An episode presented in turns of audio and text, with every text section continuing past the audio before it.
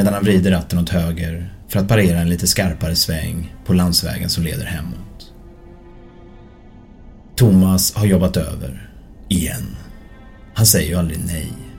Jobb bara lastas över honom och han hatar det. Men säger aldrig ifrån. En mes, det är vad han är. Han känner sig trött och irriterad. Han vet inte på vad, kanske på sig själv.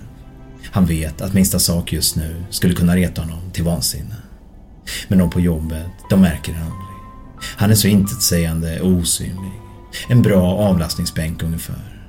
Som alltid ler dumt och säger ja visst. Han vet att det är ohållbart för honom att fortsätta så här. Under det senaste halvåret har han mått sämre och sämre och han känner sig konstant trött, oengagerad, deprimerad och likgiltig. Vad fan hände? Thomas står helt stilla på vägen och förstår ingenting.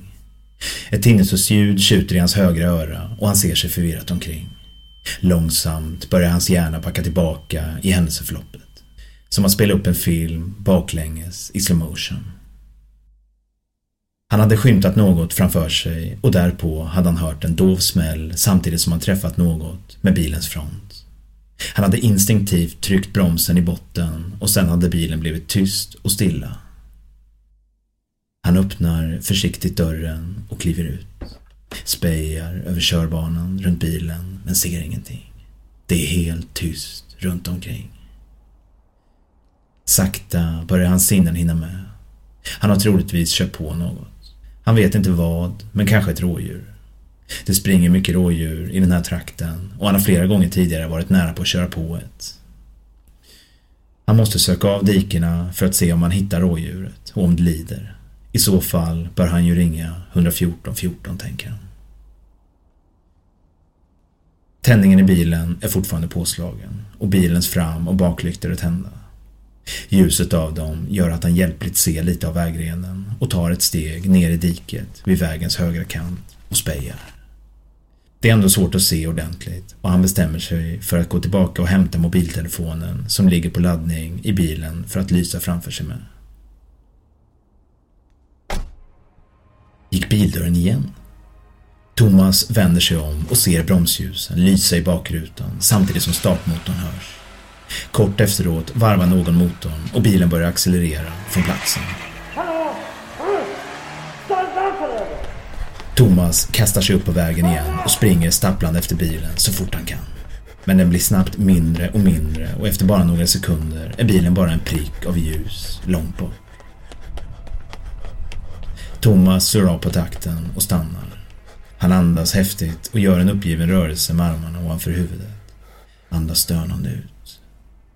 Det är becksvart där han står. Han tittar upp mot skyn och den enda ljusskillnad han kan uppfatta är de svarta grantopparna mot den mörkblå himlen. Månen är inte mer än en liten skära. Vad i helvete händer? Thomas pratar högt för sig själv. Han skakar på huvudet. Vad fan ska han göra? Det är drygt fyra mil hem och han har ingen mobil på sig. Inga pengar, inga nycklar, ingenting. Han är helt ensam i mörkret på en ödslig landsväg med kompakt granskog på båda sidor av vägen. I brist på annat börjar han gå framåt längs vägen. Hur ofta möter han bilar här? Han minns inte riktigt.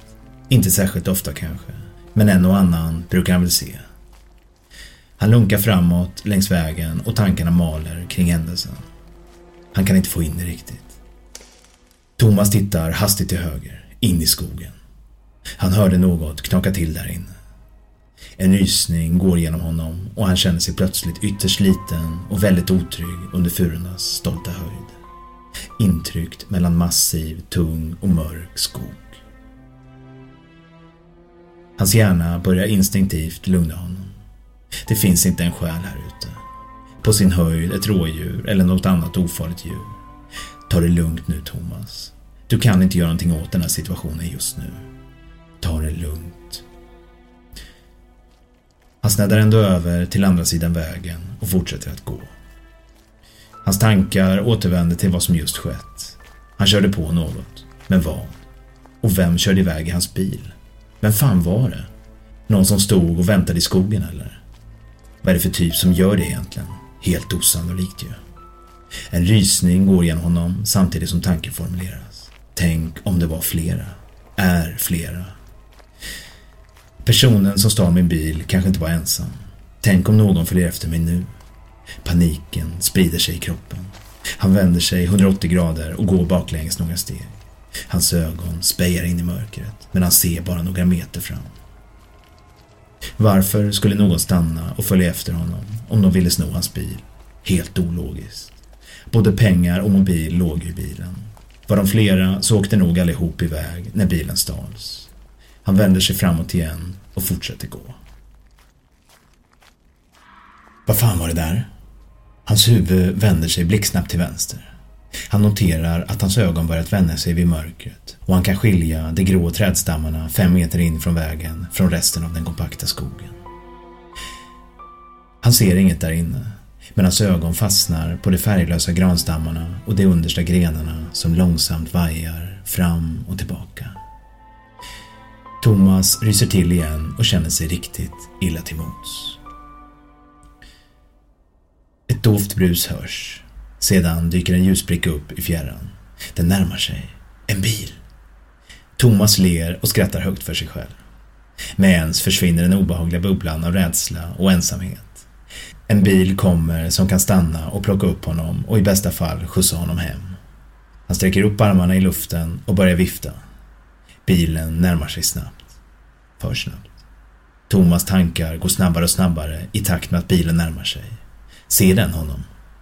Han inser att han har en svart rock och svarta kostymbyxor på sig. Han reflekterar ju knappt något ljus. Vad ska han göra? Går han ut i vägen blir han med största sannolikhet påkörd. Thomas skriker medan han hoppar och viftar med armarna i vägrenen. Frustrationen och rädslan stiger när han inser att bilen inte verkar bromsa in. Han vrålar rakt ut samtidigt som bilen passerar honom i hög hastighet och fortsätter bort, utan att stanna. Han står mållös och tittar på pricken av ljus som blir mindre och mindre och till sist försvinner bakom en kurva. Hans fingrar är kalla. Det är säkert ett par minusgrader och han saknar både handskar och mössa. För att hålla sig varm och dämpa paniken inom sig så stoppar han händerna i fickorna och börjar småjogga på vägen fram. Samtidigt försöker han tänka ut en plan för hur han ska agera om det kommer fler bilar. Jag måste få stopp på en bil. Det är min enda chans att komma härifrån i natt, tänker han. Hans hjärna är inte särskilt kreativ och han lyckas inte formulera några smarta idéer medan han fortsätter att småspringa på den mörka, ensliga landsvägen. Vinden har tilltagit något och han hör hur den viner i trädkronorna som omger honom. Thomas stannar tvärt och håller andan. Hjärtat slår hårdare i bröstet och han känner att kroppen börjar skaka av det hastiga adrenalinpåslaget. En bit framför honom står en skepnad. Blickstilla. Thomas vet inte vad han ska göra. Han avvaktar. Bores. Rösten låter hes och lite skrovlig. Han känner igen ordet. Det är samiska. Även om Thomas inte är norrlänning i grunden utan inflyttad känner han till enstaka ord på samiska. Det gör de flesta här uppe. Hej. Vem, vem är du? Thomas ser inte mer än konturerna av mannen framför sig. Vad gör en svensk ute i skogen? Och utan färdmedel? Mannen talar långsamt om en kraftig norrländska. Eh, jag har hamnat vilse. Kan du hjälpa mig? Ha, har du en telefon? Thomas orkar inte dra hela historien om hur han kört på något. Han vill inte att mannen ska misstänka att han har kört på någon av deras renar. Thomas vet att han inte har gjort det då kollisionen skulle varit mycket kraftigare då, men tänker att det är bäst att inte säga något alls om det hela. Koivu mo. Kom. Mannen vänder sig om och börjar gå in i skogen. Han har en käpp i sin högra hand som han metodiskt stödjer sig med när han går. Eh, vart ska vi? Eh, bor du här omkring eller? jag vet inte om jag är klädd för, för skogen riktigt. Mannen reagerar inte på frågorna utan fortsätter vant inåt skogen. Så Thomas följer lamt efter och det går i tystnad på en liten stig som leder djupare in mellan träden. Mörkret är kompakt och Thomas enda fokus är att hålla ögonen på mannen framför sig. Han säger inget mer. Händerna vilar återigen i fickorna men det har blivit svårt att röra fingrarna. Öronen känns som isbitar och han känner sig frusen in i märgen. Han hoppas att det inte är långt dit mannen vill ta honom och att det är varmt dit det ska. Det går i ungefär tio minuter innan det till slut kommer till en liten glänta och Thomas ser en liten stuga. Galbmot Godon. Mannen har vänt sig om och tittar på Thomas. Eh, du får ursäkta, jag, jag, jag talar inte samiska. Säger Thomas ursäktande. Fryser. Kall. Ja, eh, väldigt faktiskt. Bättre. Han lyckas urskilja en gest från mannen att han ska ta med vedträn som ligger till höger om ingången. Han tar några stycken med sig och det går in. Han känner en våg av välbehag när värmen från stugan smyger emot honom och omsluter honom när det gått in och stängt dörren. Det är en liten och spartansk bostad. Gamla golvplankor och slitna bjälkar i taket. Det finns säkert inte ens rinnande vatten, tänker Thomas. Mannen går fram till ett bord och tänder en fotogenlampa. Han är klädd i en kolt, den övre delen av den traditionsenliga blå samiska folkdräkten med röda och gula dekorationer. Han har vitt hår, djupa fåror i ansiktet och med en intensiv och skarp blick tycks han syna Thomas från topp till tå. Bor här ensam? Frågar Thomas för att bryta tystnaden samtidigt som han ser sig om i rummet. Min son också. Svarar mannen och nickar lätt mot en säng som står i ena hörnet av rummet. Okej, vad är han då? Danset jag med mig. Dansar med döden.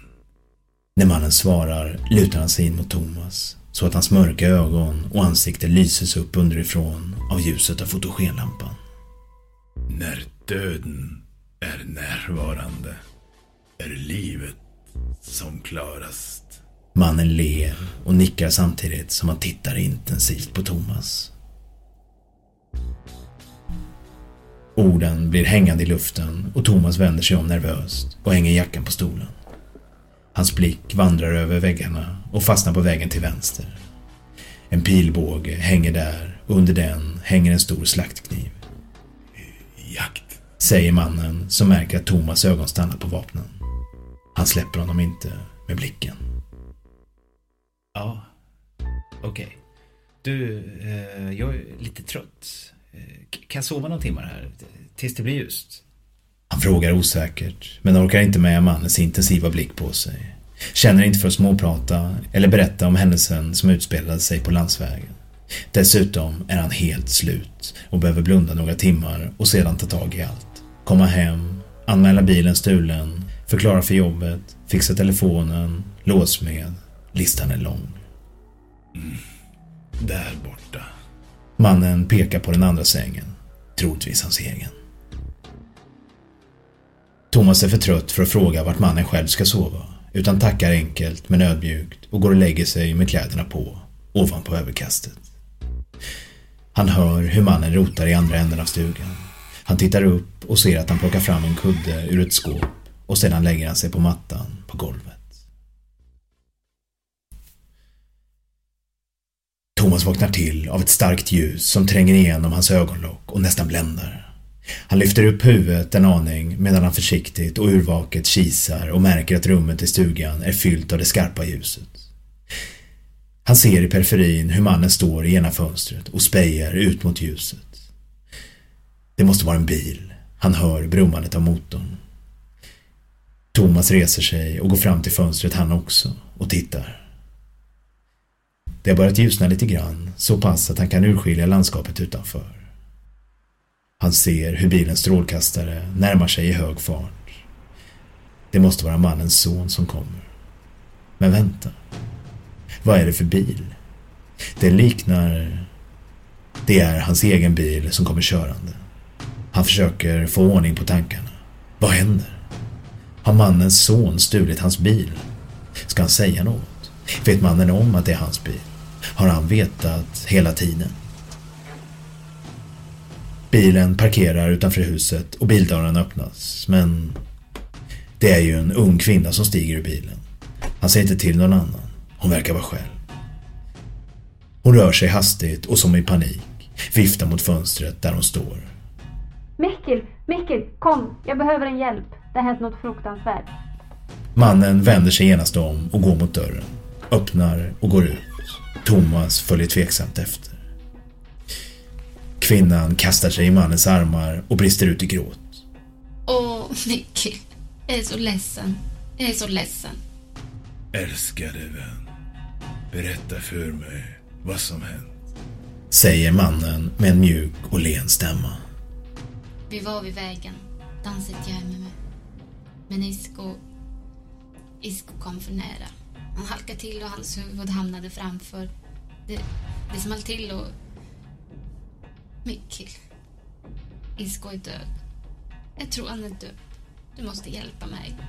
Hon snyftar ut de sista orden. Det syns att hon gråtit mycket. Ögonen är röda och blanka och gråa strimmor går över båda kinderna. Mikkel höjer sin blick men håller fortfarande om kvinnan. Han tittar ut över landskapet och frågar sedan. Vem? Vem dödade Isko? Den som äger den här bilen. Svarar kvinnan snabbt. Det hugger till i Thomas bröst. Hörde han rätt? Hade han kört ihjäl mannens son?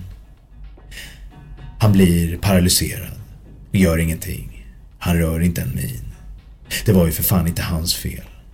Ungdomar som är så jävla dumma i huvudet så de leker med döden i mörkret på en landsväg.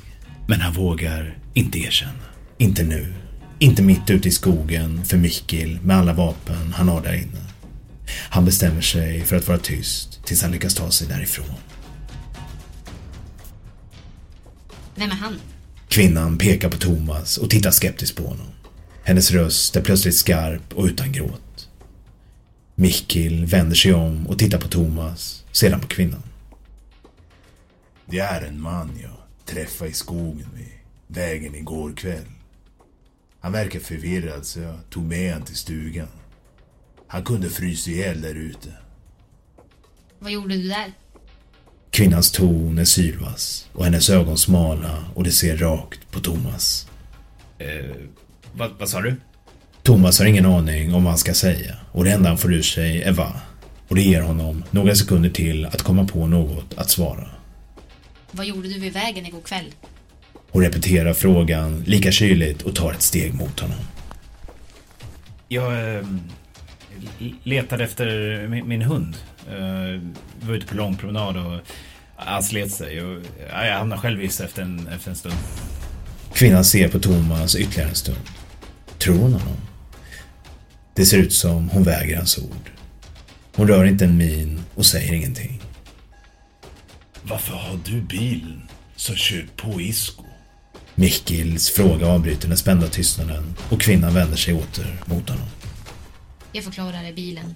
Vi måste hämta Iskos kropp innan hon hittar den. Han ska begravas av oss på vårt vis. Sedan pekar hon på Thomas och säger kort. Ta med honom. Thomas blir nervös. Känner hon igen mig? Vet hon att det är min bil ur bilen och tittade runt? Hon måste ha sett mig. Men varför säger hon inget då?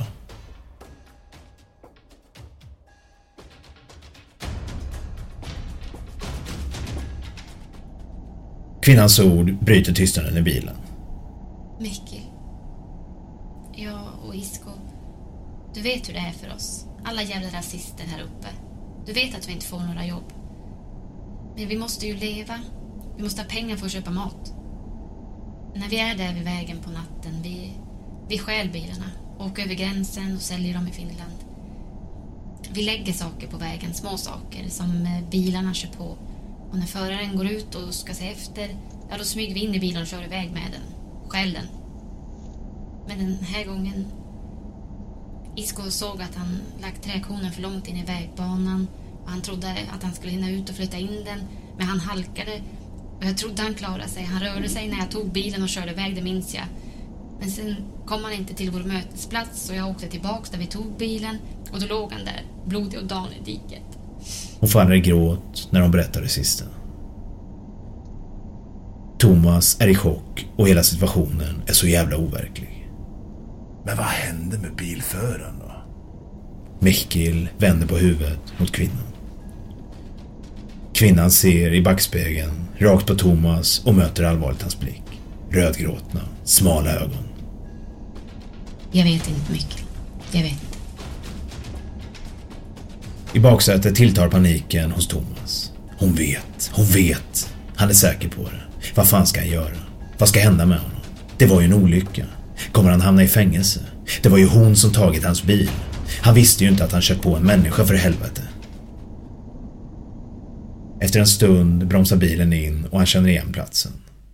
Den är lika öde som igår kväll, men morgonens ljus har nästan helt slagit igenom nu. Det går ut ur bilen och Mikkel och kvinnan går långsamt bort mot vägrenen på andra sidan vägen. Thomas står kvar vid bilen men han ser den livlösa kroppen omgiven av röd snö ligga en bit bort i diket. Skogen står hög och helt tyst runt om dem.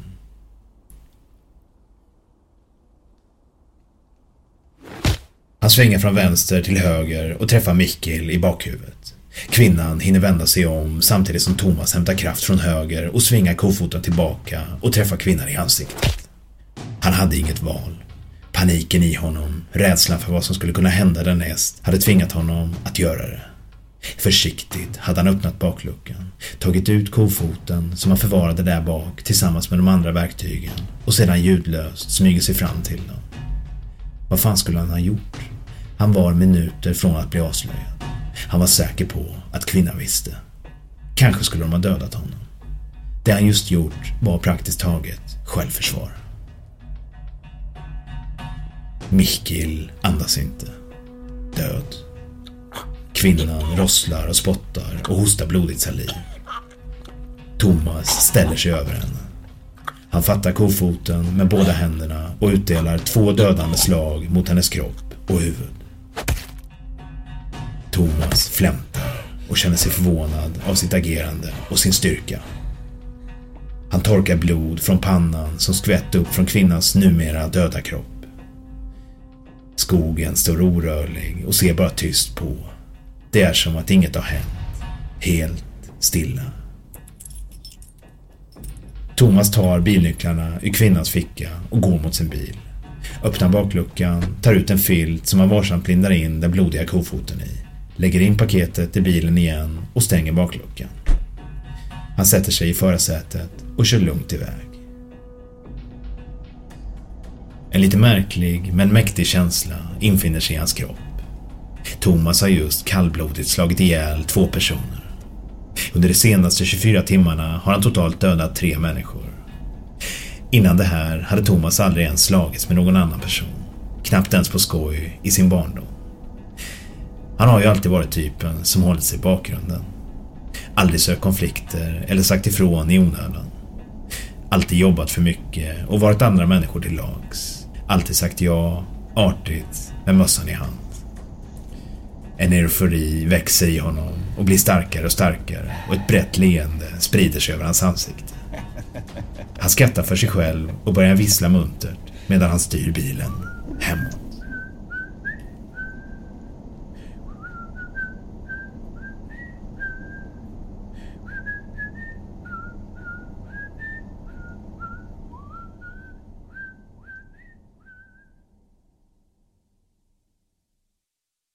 Morgonen efter, vid frukosten, läser han en artikel i tidningen om ett trippelmord. Man har hittat tre personer döda vid vägrenen på en landsväg några mil norr om Gällivare. Mitt i skogen. Polisen utesluter inte hatbrott då alla tre offer har samisk härkomst. Thomas känner sig lite stolt. Han har klippt ut artikeln och klistrat in den i en svart anteckningsbok med vita sidor. Den är helt oanvänd. Det blir fint tycker han. Han lägger ner boken på bordet och tittar nöjd på den. Utanför köksfönstret gryr en strålande vacker dag. En sån där kall, gnistrande. Bleka solstrålar träffar hans panna och värmer lätt. Vem vet? Det här är kanske början på något stort, tänker han medan han ler för sig själv.